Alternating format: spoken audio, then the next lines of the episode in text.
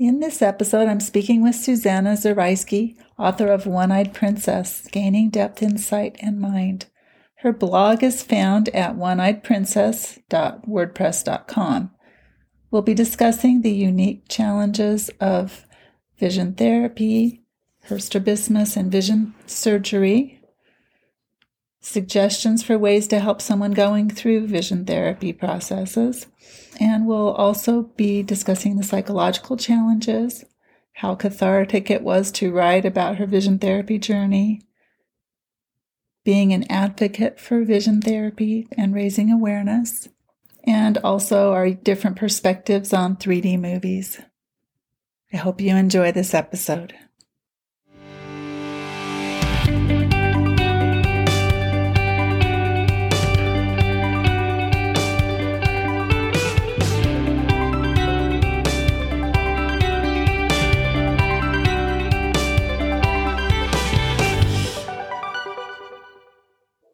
Welcome to today's podcast. I'm speaking today with Susanna Zaretsky.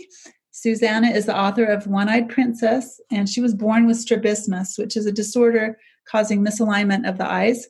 At the age of twenty-nine, she read an article by British neurologist Doctor Oliver Sacks explaining that those with her visual disability are stereoblind, unable to see with both eyes at the same time and thus have no depth perception.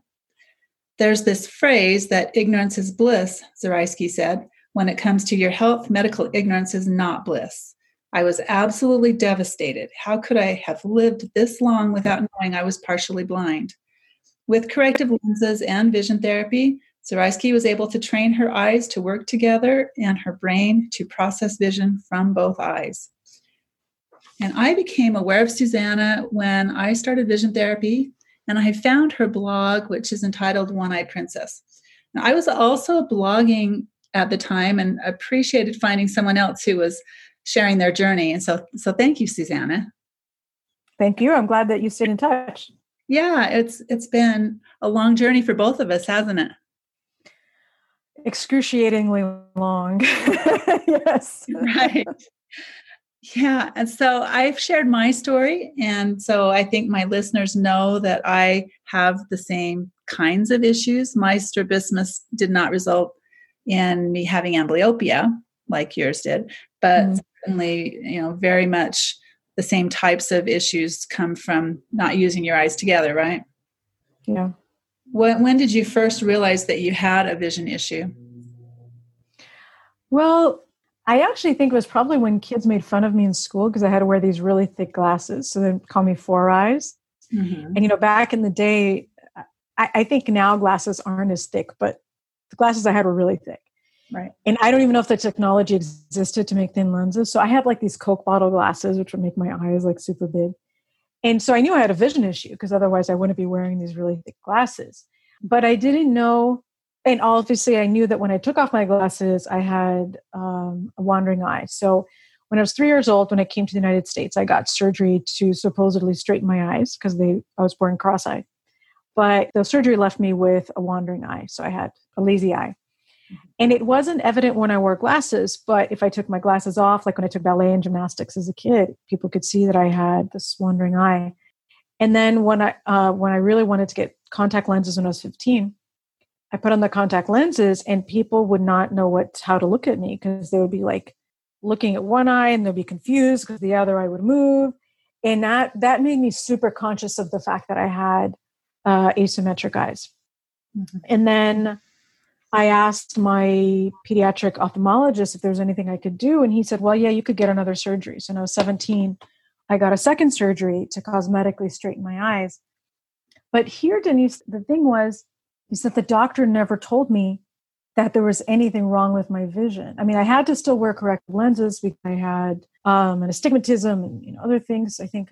But the doctor never said, oh, you don't see in three dimensions. Right. Oh, you have trouble with depth perception. You're going to have trouble playing tennis in school. Oh, by the way, if you have trouble with any sports in school or partner dancing, this is why. Never told me. Right. And what kind of gave me a clue, but I wasn't aware of it at the time. It's only in retrospect that I realized it was a clue, was that in preparation for my surgery, I had to do a type of vision therapy but it wasn't with a vision therapist. I think they, I forgot what they call it. There was an assistant to the doctor who told me, who taught me how to do, what do they call them? Pencil push-ups. When you bring the pencil close to your nose and you move it out, and then you can, the, the pencil will double. Mm-hmm. And when I was doing these exercises with this therapist, I said to her, oh my gosh, things are moving again. And she's like, what are you talking about? And I said, well, I always thought I had this magical power because in the mornings before I put on my glasses, I saw objects moving. And I'm not kidding. I really thought I had a magical power that I could move objects. Right. And she said, yeah, you and all the other kids who have binocular vision problems, you think you have this power, but it's really that your eyes are just not able to align and keep the object in one place. So you don't have a magical power. You're not moving the object. But in your brain, your brain is showing you that the object is moving. But really, right. You're just switching from eye to eye. But I didn't know that what binocular vision, like I didn't know that that meant I didn't have three D vision. I didn't know I didn't have depth perception. I just realized that this childhood fantasy I had was wrong. Yeah. And I was afraid to like admit this to my friends because if I was seventeen, here I was seventeen years old, telling my friends I thought I had a magical power, they probably would have thought I was nuts, right? right? You know, that's like the age where you don't want to tell your friends these. Like maybe when you're seven years old, you could tell your friends that you have this magical power. Not when you're seventeen. So I just buried that, you know, in my memory.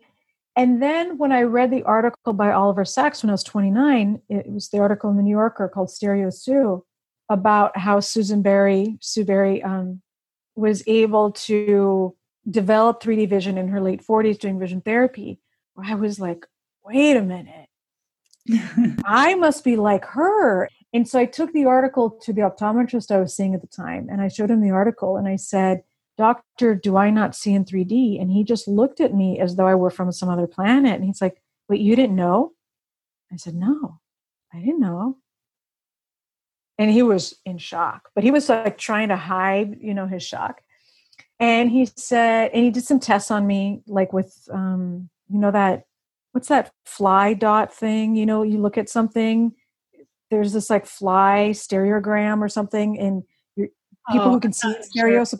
Yeah, okay. I'm not sure which one you mean, but. Okay. I, but anyway, it's a typical thing I've seen in different, in different doctor's offices where if you can see in three D, you pr- probably see the fly like coming off the, the, mm-hmm. the, the thing, but I, I didn't see it. He did some other test and he's like, yeah, you only see with one eye at a time. And he's like, oh, but it's not a big deal. You know, I have this aunt and she can't see the tree outside her window and she doesn't seem to mind. And I'm like, no, no, no. I, if there's a tree outside her window, I want to see it. Right. So that's what I found out. And it's, it's crushing that it took me until the age of twenty-nine to find out. It took me, well, I knew that I had issues, but it, it took a long time before I found out there was anything we could do about it. Because okay. the jo- the doctor just does brush it off, like you described. They just say, well, that's how you see. So they stopped asking me to do those tests after a while when I said, you know, I see this over here and this, uh, you know, this with one eye and this with the other eye. Like the, the example where the they have the musical staff and then the notes on the other side. You're supposed to tell which line the note was on. Mm-hmm. And I, I would guess for years. And then finally, after a while, I was like, I see the notes over here and the lines over here. Oh. And they finally said, oh, well, we won't have you do those anymore then. And I was like, okay, what does that mean? Right. And they still asked me to do them again. They didn't always make very good notes about it. So that's kind of the same type of a an issue, I guess, with doctors just not really letting patients know how they're seeing. Yeah, and I think it's truly because doctors probably were never taught, you know, what it means to have this. And I know because I, I work in, in high tech, and sometimes people who work on products, they have to make sure that the products work for people who have different accessibility issues. So they have to make sure like a screen reader can read their app. And so, or they have to make sure somebody with a braille reader can use it. And so sometimes, well, if the person is doing the right thing, they do accessibility testing to make sure that whatever product they, they have can work for people, you know, with different um, disabilities. Right. And what that does is, first of all, it makes somebody test it and, and use the product. And I have seen the faces of people try to listen to a website using a screen reader, which is like this robotic voice that's reading to you everything that's on the screen. Mm-hmm. And when you hear, first of all, how terrible it sounds and how hard it is to move through the website, and the fact that a lot of things that are you can see on the website are missed by the screen reader. Mm-hmm. So the screen reader is just reading the text, but if it's not uh, coded right, the screen reader is not going to pick up on a lot of things. That builds empathy in the person testing it, especially if that person is is sighted and is like, oh my gosh, I'm creating this product and people who are blind or who have vision issues and are using a screen reader aren't going to be able to use my product. They're like, oh, I've got to go fix this, right? Sure. Doctors aren't taught, I don't think, in medical school, okay, go walk around and go put a blindfold on one of your eyes for a couple of days and go see what it's like to see in two D. Mm-hmm. They don't. So they have no idea. True. And even if they did put that blindfold on one eye, there's a chance that their memory would make up the difference for a lot of it. So they yes. probably still wouldn't have complete empathy. Correct. Unless maybe they did it for a long time until finally the brain broke down, but they probably would like lose lose patience by then. Right. They're like, all right, I did this for five minutes. It's fine. Okay, go let, teach me how to go carve into people and, you know, fix their eyes or something. Right. Um, and, and that lack of empathy, that lack of understanding is a huge thing that's missing. Mm. And I don't know what it was like for you, but when I was going through vision therapy, I wanted to even talk to a psychologist who understood what it's like as an adult to learn how to see anew mm-hmm. and to have all these challenges. And when I went to psychologists, they just looked at me like I was Cyclops telling them about what it's like to see with one eye because they couldn't un- understand it. And I'm like, who do I talk to? If I can't talk to the doctor, who do I talk to? Right. And I don't know that there are any psychologists that are even able to do that kind of counseling. No, I mean, I know one psychologist who specializes in people who have, who have disabilities, okay. But, you know, she may not know about all of the disabilities, but at least somebody who deals with people with disabilities might have an idea of like what it's like when your experience of the world is vastly different than, you know, ninety-five percent of the population. Correct. But then you've got to search and like, what if you're in a rural area? You might not find somebody. You probably have to look online and do, well, now everything is through Zoom and Skype anyway because of the coronavirus. But like, you know, it, you would take a lot of searching. It would, definitely. There, it's not the way it is with uh, finding a vision therapy doctor where you can go on C O V D and type mm-hmm. in your area and find out who is there. Yes. There's not going to be uh, any kind of a website directory that will give you any of that kind of information. No. There are a lot of psychological issues that go along with changing how you see. For sure. Yeah. Yeah, for sure.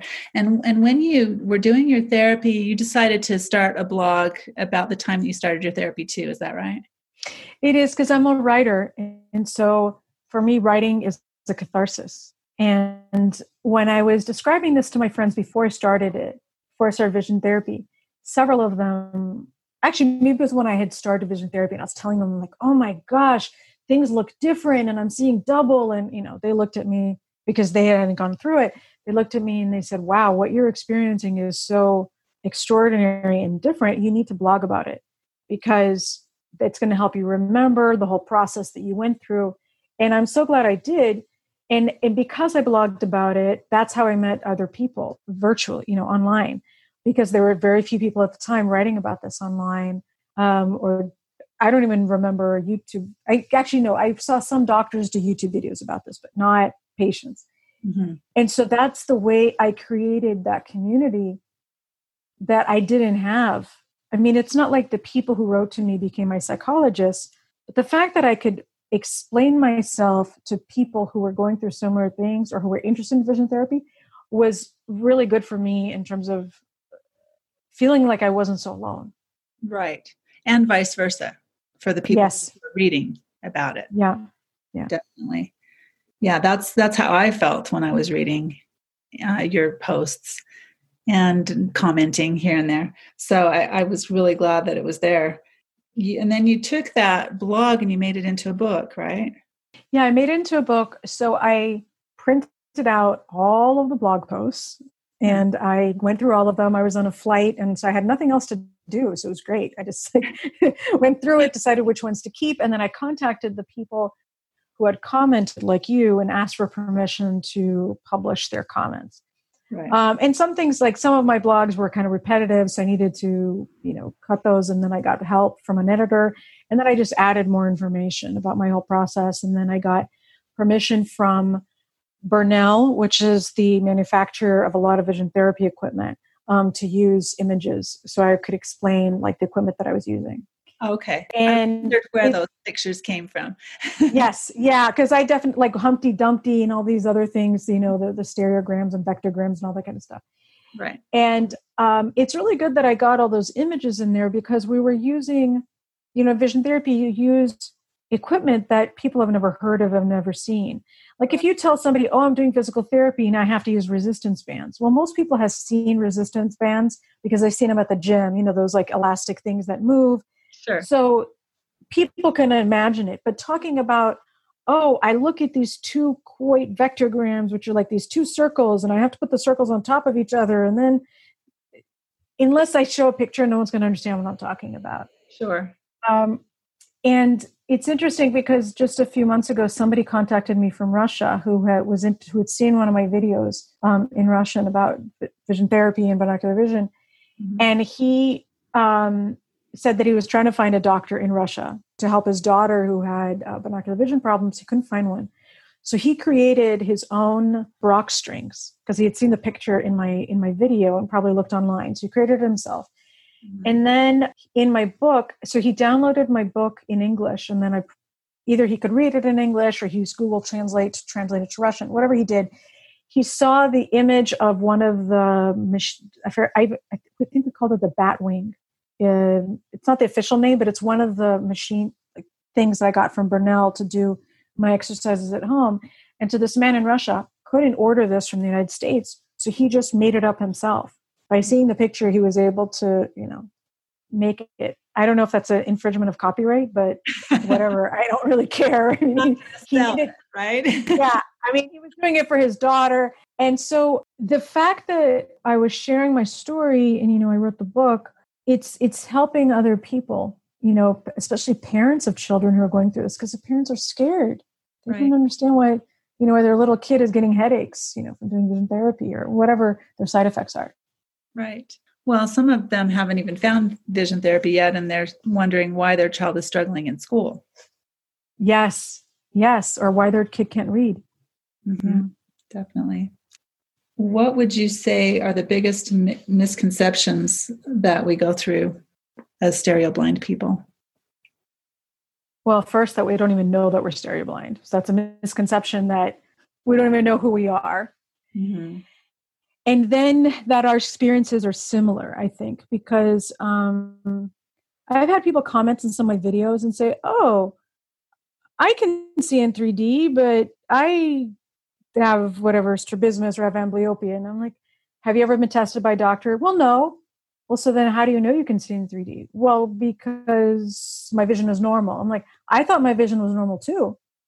Right. Until I specifically asked this doctor when I was twenty-nine, am I like Sue Barry? Mm-hmm. So unless you're tested, you're not going to know. And I don't know if being able to see a three D movie and seeing the three D effects is enough of a test. If someone can see in three D, I know I can't. I mean, I can go to a three D movie. I pay the extra seven dollars and I've just wasted seven dollars, you know, for the three D glasses. And so I think one of the misconceptions might be that our experiences are similar. I know somebody who is, um, has amblyopia. He can't drive. Right. I can drive with difficulty, but I can drive. Mm-hmm. Yeah. And then one of the things I, I do mention, you know, in my blog and my book is that I'm multilingual.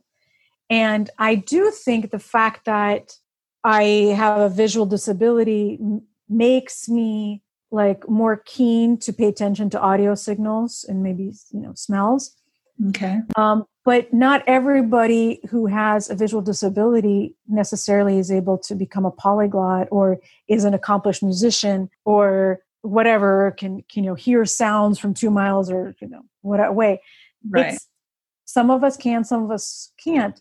It could be that my hearing and my listening ability was already good, but I had to develop it even more because of my visual disability. Okay. But that's yeah. all hearsay. Yeah.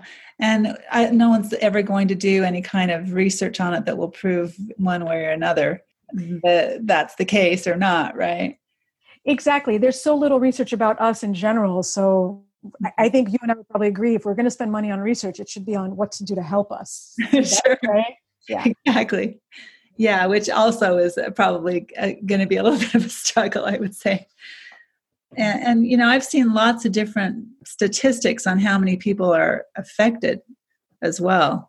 You give the statistic in your book that you think it may be three percent of the population that have strabismus specifically. I've heard larger statistics, especially yeah. when they include other visual issues like what my son has, um, convergence insufficiency. Yes. You know, yeah. There's there, there's definitely other things that are playing into people's difficulties in reading or concentrating or, you know, ability to do schoolwork or whatever we might be talking about visually. Most definitely. And then there are people who develop this from a stroke or from an accident, some head trauma. Right. Um, when I was going to the U C Berkeley binocular vision program, the doctors there were dealing with people who had, you know, trauma cases, mm-hmm. and that they, they did vision therapy to reinstate, you know, some of their vision. So, you know, I have seen three percent, I've seen five percent, whatever it is, we're not extremely insignificant. Let's say it is five percent. That means one out of every twenty people have it. And I remember when I, when someone first told me, wow, one out of every twenty people have some sort of a binocular vision disorder, I thought, okay, how many people live on my street? A hundred people maybe live on my street, maybe more. Mm-hmm. That means there are four other people on my street who might have this. Sure. And if you look at it from the perspective of a, of a classroom teacher, they're, they're mm-hmm. going to have one or two kids in every class, depending on the size of the class. Yeah. Have an issue. And exactly. I, I saw that when I substitute taught in a, in a classroom situation, I could pick out the kid. And when really? I, yeah. And when I mentioned it to the teacher or the principal, I was told, you can't say anything. You can't tell anyone that you think that this child needs to be tested, because the school was so afraid that someone would expect that they pay for it because they suggested it. You know, you're not the first person to tell me this. I know somebody else who had convergence insufficiency, and she was a teacher, and she said the same thing. The schools told her she couldn't say anything to the kids, but she knew how she had suffered as a child because she didn't understand why she had so much trouble reading. And she yeah. only figured out as an adult, and she did vision therapy.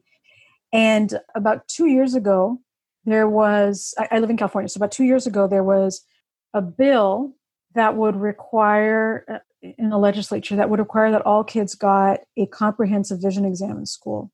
Mm-hmm. And unfortunately, one of the medical companies, which I probably shouldn't mention, but a big medical company, um, a big health management organization, was against it, mm-hmm. because that would cut into their profits. Because that means that if every child, you know, anyone over eighteen had to get a comprehensive vision exam, more kids were going to get vision exams. And that means that the this H M O was going to make less money. And it was, I, for me, that's criminal. Mm-hmm. And um, luckily, my late, my local um, assemblyman, Evan Lowe, was one of the co-sponsors of this legislation. His father's an optometrist. And I wrote to all the people in the committee, Uh, asking for them, you know, because it got stuck in committee. It got it got killed in committee.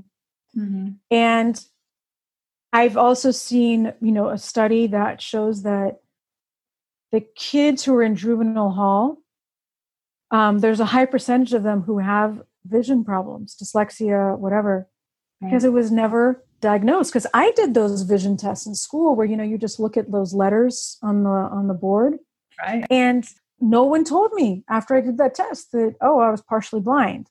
Right. Uh, I've seen pictures of like how you could even be dyslexic and, and somehow figure out those letters if you just, you know. Right. And so all these vision things get completely mis, not, not even misdiagnosed, just completely ignored. Sure. And, you know, Utah actually does have a law like that on the books. Good. Every child has to have a comprehensive vision exam. Nobody knows what that means. It's it's not it's not enforced. Gosh. They, they don't they don't have a clue what it means. And there's only a couple of doctors in the state that are actually capable of doing that type of an exam, I think, you know, because I took my daughter to my regular optometrist and had her checked because I knew she was just like me. She had had a, an eye turn when she was three and put in glasses. And, and he said to me, she has a little bit of a vision, a little bit of a tracking issue, but she's fine. Mm. And I took her to my, my vision therapy doctor, and she was just like me and needed vision therapy for a fair amount of time to resolve the issues that she had. Wow. So it's definitely not something that's fixed yet. You know, it's not fixed. Legislation in, in place doesn't fix it, unfortunately. That's, and basically you have to be in the know to suspect that there could be a problem. But then, given that most people are ignorant about this and doctors are ignorant about this, then how are we going to be in the know? Right. Well, and you had some other uh, work going. I think you sent me an email a while back about can, having vision problems considered a disability. Do you remember that? Yes. Yeah, that's right. I wanted to find out how our vision issue could be considered a disability, so that way children could get help under, you know, federal law. And I contacted the Senate Health, Education, Labor, and Pensions Committee. I even went to D C. I went to different senators' offices, and nobody was interested in taking this on. Or some of the staff members said, okay, I'm going to look into it. And I followed up, I followed up, followed up, and they just disappeared. And then we had the shutdown, you know, last year. And then now we're obviously in a pandemic. Mm-hmm. So unfortunately, this is not on anyone's radar. And I even contacted Senator Rand Paul in Kentucky because he's an ophthalmologist. Okay. And I thought if anybody in the Senate would understand about how a visual disability is a problem and, and should be considered a disability and children should get help, I thought it'd be him.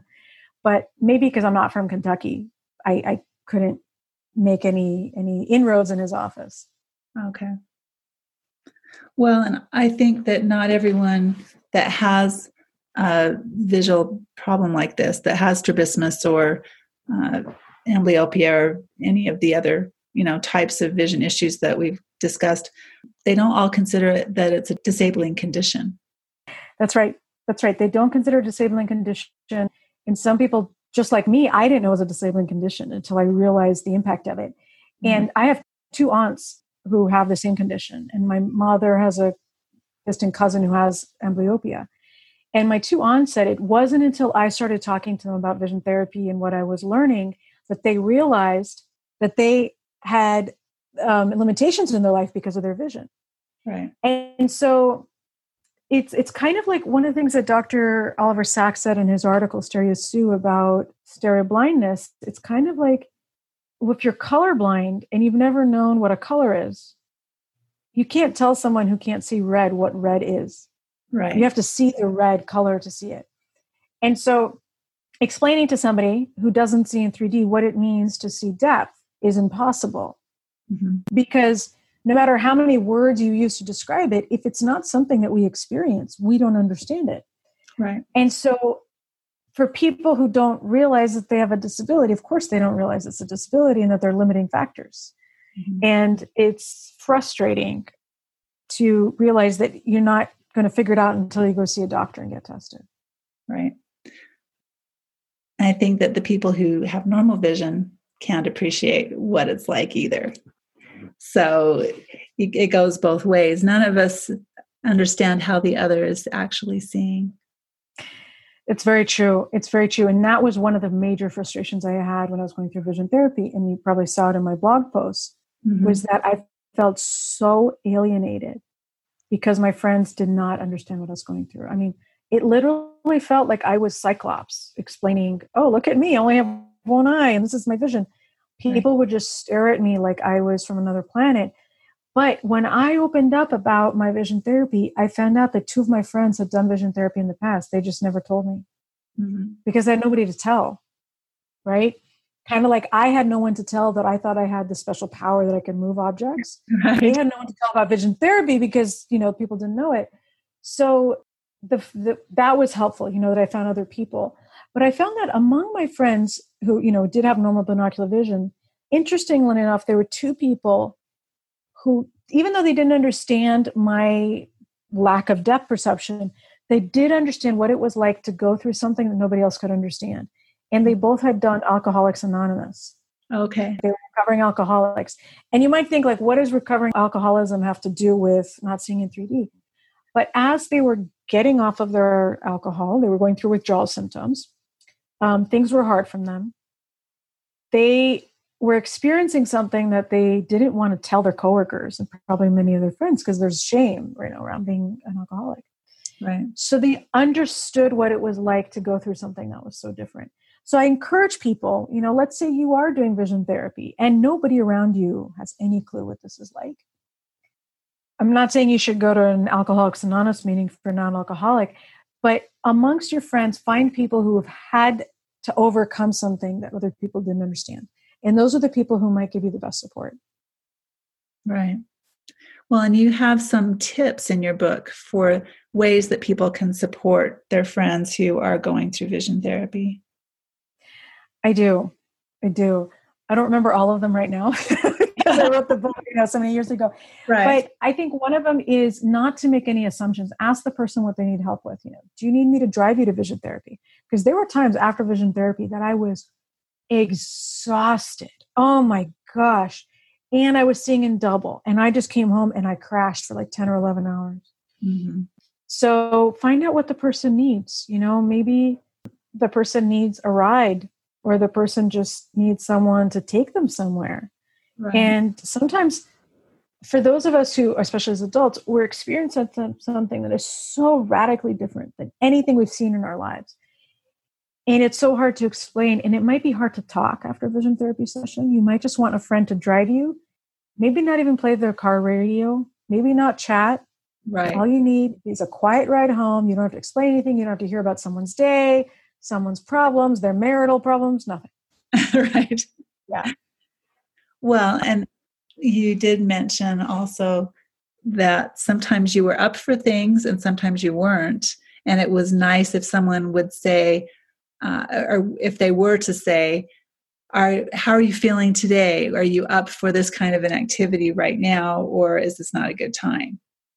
Yeah, exactly. That's a wonderful thing. And understand that some people, They're not, maybe they're not being moody, but they're just, they're, the, the fatigue will come and go depending on how hard the vision therapy is. Mm-hmm. And, and it's important to understand, look, if your friend can't come, maybe they're not being flaky. Maybe they are being flaky. Really, they're just, they might be having a hard time and you just have to reschedule. Right. But that doesn't mean they don't want to be included. Yes. In activities. It just means that that maybe wasn't the right activity at the right time. Exactly. Like one thing that I mentioned in the book that really hurt me is a friend who invited me to a three D movie along with a bunch of other people. And I was like, what part of I don't see in three D do you not get? And yeah. He's like, well, what's the problem? Like, how I don't want to be in a movie theater where everyone else is like, wow, look at this. It's in three D. And I'm the only one who can't see it. It's a really alienating experience. Mm-hmm. And he got it once I explained it to him, but I don't think he's, he's He didn't understand why I was so mad. And I think that having gone through all this, I have to say to other people who are doing vision therapy is that no matter how much you explain something to some people, they're never going to understand it. Right. And they will hurt you inadvertently. And for me, it was really hard to get over. Mm-hmm. But I'm just warning you that this could happen. So be prepared. I, I think three D movies can be a big trigger. I, I remember one time I took my children to the dollar movie and they did show three D movies there and they were more. And that particular time we got there and realized that the only showing that was available right then was in three D. And I snapped. I said, mm-hmm. well, I don't see in three D. And we turned around and we left, you know. And I thought about that later and I thought, wow, I really over, I kind of overreacted a little bit, you know, because it wasn't that much more. They might have actually enjoyed it. I didn't have to necessarily react that way. But what I decided later on was that I was, when I was in my therapy and I was starting to see a little bit of three D, I decided to actually go to a three D movie and see mm-hmm. if I could see anything, because I hadn't really ever done that. And it it was actually a really great experience for me, because I started to see just a little bit at that first time, you know, and kind of fell in love with that that whole concept of, oh, wow, maybe this really is possible for me, you know. Yeah. I later came across an article about a guy who developed three D vision by watching a three D movie. And I thought, oh, there's this other way of looking at this whole issue of, do I go to a three D movie or do I not go to a three D movie? And it can be different for everyone. Yes. I remember reading that article. I think the man was in San Diego. I remember him, his article. Yeah, it's true. And, you know, it could, it, you're right. Something that could trigger me might not trigger you, and your friends aren't going to be aware of that, or your children. Right. But I was and trying I, that first time, you know, yes, and I was yeah. like, hey, I got to look at this differently. Yeah. Yeah. You know, interesting. I met a man who's colorblind, and he said he can't go to three D movies because he can't see red and green. So if the three D glasses are red and green, he can't see them. They have to be different colors. Mm-hmm. And so he also got triggered, you know, when he couldn't go see a three D movie. Right. And I think, you know, maybe the story here, you know, the moral of the story, after having had this real rupture with this friend of mine, is that we can't expect other people to understand why we're mad because we can't see something. It's mm-hmm. completely out of their, I want to say field of vision, but like, you know, it is. Experience. Yeah. Right. And we can be mad. They may not get it, but we have to be responsible for our own emotions, our own, the fact that we're triggered. Right. And it's not necessarily the other person's fault that we're mad. We're mad because we can't see something that everyone else can see. We're not, not necessarily mad because our friend doesn't get it. Right. And it's just a reaction. And it, it, I yeah. think that was one of the hardest things, is just accepting, first off, that things the way they were, the way they were at that time. And then getting to the point where I was willing to actually have the surgery, you know, and having the results that I had. Um, it, but it was, it was a journey. Just, I mean, your, your, and everyone's journey is different that way. Yeah. Right. I remember also you mentioned quite a bit in the book about how it affected your sensitivity to sound and your, your language ability. And because you're a polyglot, you have all these languages in your brain that became confused because of the, I guess, the intensity of the vision therapy. Is that, would that be accurate? Correct. Correct. Correct. I've always been sensitive to noise and sound. Um, like even friends of mine remember, you know, when I was much younger that, you know, I'd be like annoyed because people are yelling next to me, but it got much worse because of the vision therapy. And that's not something that I knew was going to happen. You know, when I went to see the optometrist, you know, who, who administered my vision therapy, he did tell me, you know, the side effects are you might get um, double vision. And I remember that even for Susan Barry's book, I think she mentioned it there. Mm-hmm. What I didn't realize was I was going to be extremely exhausted. Some people get through vision therapy and they're not exhausted. I consider them very lucky. I was not one of those lucky people. The fact that I was going to become super sensitive to sound and confuse my languages, nobody told me that was going to happen. Because again, the doctor didn't know, you know, that I already had this sensitivity to sound. Sure. And so what happened was there were times where I'd be speaking, I think I was speaking in Spanish with like, or maybe I was speaking in Russian with like the syntax of Spanish, but the words are in Russian. It was really weird. And when I'd like try to think of a word, I would think of it in the wrong language, and I would have to stop myself in the middle of sentences to collect what I wanted to say before I could say it. Kind mm-hmm. of like if you see an elderly person who's maybe had a stroke and they're stopping and they're like, okay, how am I going to form this sentence? It wasn't that bad, but I was extremely aware of it, right? Because I'd never had to do that before.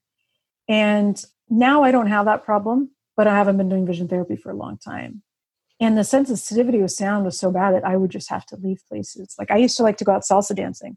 I had to cut down on the salsa dancing. I would just, if someplace was too loud, I would just, I would just bail. And that was another thing, is that friends of mine or family members who didn't have the noise sensitivity did not understand why I was so upset when it got really noisy. I remember going into a shopping mall and I was like, I got to get out of here. Too many people, too noisy, forget it. Whatever I wanted to buy, I'm not going to buy it. I'll come another time. Right. And again, it's this thing of experiencing something that is so bizarre that no one has an explanation for, that your friends don't understand. But when I explained it to the ophthalmologist, not the optometrist doing vision therapy, but the ophthalmologist, he said, well, that makes sense. Your brain is, is, is, you know, rewiring itself. Mm-hmm. And that is so intensive that the only way it can get you to stop processing all this visual information is to make you exhausted so that you'll go to sleep, because mm-hmm. your brain has to rest. And probably the sensitivity to noise was like, my brain is already firing at so many, with so many circuits, with just changing, you know, with my vision, that my hearing was like, it, my brain just couldn't handle it. Right. Yeah.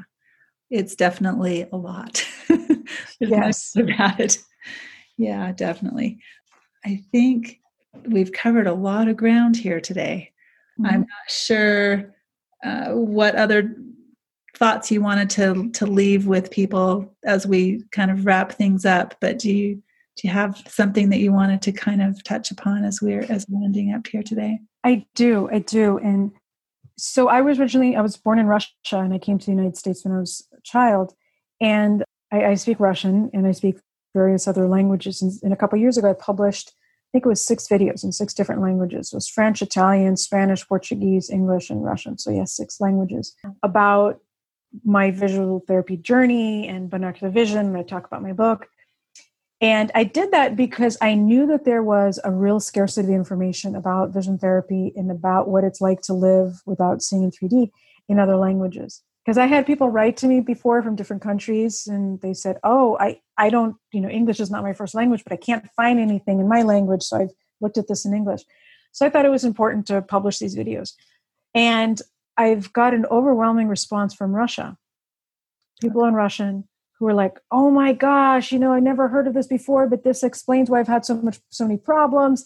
Can you help me find a doctor in Russia to do vision therapy? And I didn't know of any doctors in Russia, but I do know of a Russian-speaking optometrist on Staten Island in New York who does binocular vision work. Uh, Doctor Ilana, I think it's Gelfand Ponryev, or maybe she has two last names. I might have um, mixed them up.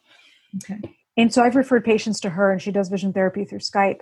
And I'm not here, you know, to, to advertise her, but the reason I bring this up is that it's important for those of us who speak other languages to talk about our experience in the languages that we speak, because we might be helping people who have absolutely no other access to information about this. And even if they can't access vision therapy in their country, because there are no doctors who do it, just knowing that what they're experiencing, but in my case, of, of objects moving, or of double vision, or of convergence insufficiency, meaning that you have trouble reading, just the fact that you know that you're not the only person going through this mm-hmm. is already a huge, like, it's like lifting a huge, like, weight off your shoulders. Right. I agree. Yeah. I think that's really great that you have done that in all those languages. I remember when I went on and to see what you had, had done lately, and I saw all of those videos, I was amazed that you could do it in all those languages. And I had to scroll down to get to the right one. Yeah. I found the Spanish one first, and I'm like, oh, I can listen to that one. And I, cause I understand Spanish. And so I listened to it, and then I scrolled down and I went, oh, it's in all these other languages. It doesn't do it in English. That would be smarter. So that was awesome. I'm, and I, it's great to hear that it's getting that kind of response, that people are actually able to find, find it and, and understand that there is some other options available for them too. Yes. And like for people in Russia who didn't speak Russian, they wanted to read my book. And I said, look, I only have it in English. Just download the P D F and use Google Translate. It's not going to be pretty, you know, the translation, but you'll get the general gist of, you know, what, what was going on. Okay. And that's a great tool that we didn't have a few years ago too. So that's really nice. That's right. That's right. When we knew and I started this, didn't, you know, we didn't have that option. So I'm really glad that you and I are part of a growing community of, of people who are talking about this. Right. And I really think what, what's, what we need right now is a really famous person who has a binocular vision program problem, who's willing to write about it and talk about it. I contacted Johnny Depp because I read somewhere that he has a lazy eye. Sure. I heard back from him. So if you happen to know of any celebrities who are willing to get out there, that's what we need. Like, we need someone famous to say, I suffered in school because of this. We need to have testing in school. We need kids to know about this. I think that's going to turn the tide. Definitely. That could help too. Absolutely. I hadn't thought about approaching it from that perspective, but that is a great idea. We'll have to put well, what, together some more on that. Yes. We're trying to find a famous person to be on your podcast. Okay. Yeah. Let's see what we can come up with there. They have to Very good. actually be willing to have either done vision therapy or do vision therapy though, right? Good point. Good point. That's, I think, the missing piece. So we'll have to do some more research on who may have had that issue and done something about it, right? Mm-hmm. Sounds good. I have an idea for you. Okay. I'll tell you later. Yeah. Okay. Um, well, I think we probably want to wrap up our episode today, and we can definitely get together again and do another episode when we have some more uh, things that we want to share with people.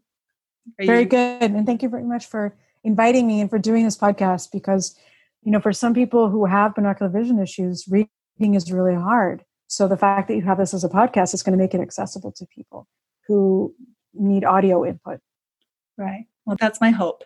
So again, thank you so much for being with me today. And uh, we'll go ahead and end our episode now. Thank you for listening to this episode of Healing Our Sight. If you liked this episode, please subscribe, add a review, and share it on your favorite social media. You can also ask questions or suggest a guest by visiting my Facebook page, Healing Our Sight. And more information is found on my website, healing my sight dot com. Thanks again for listening.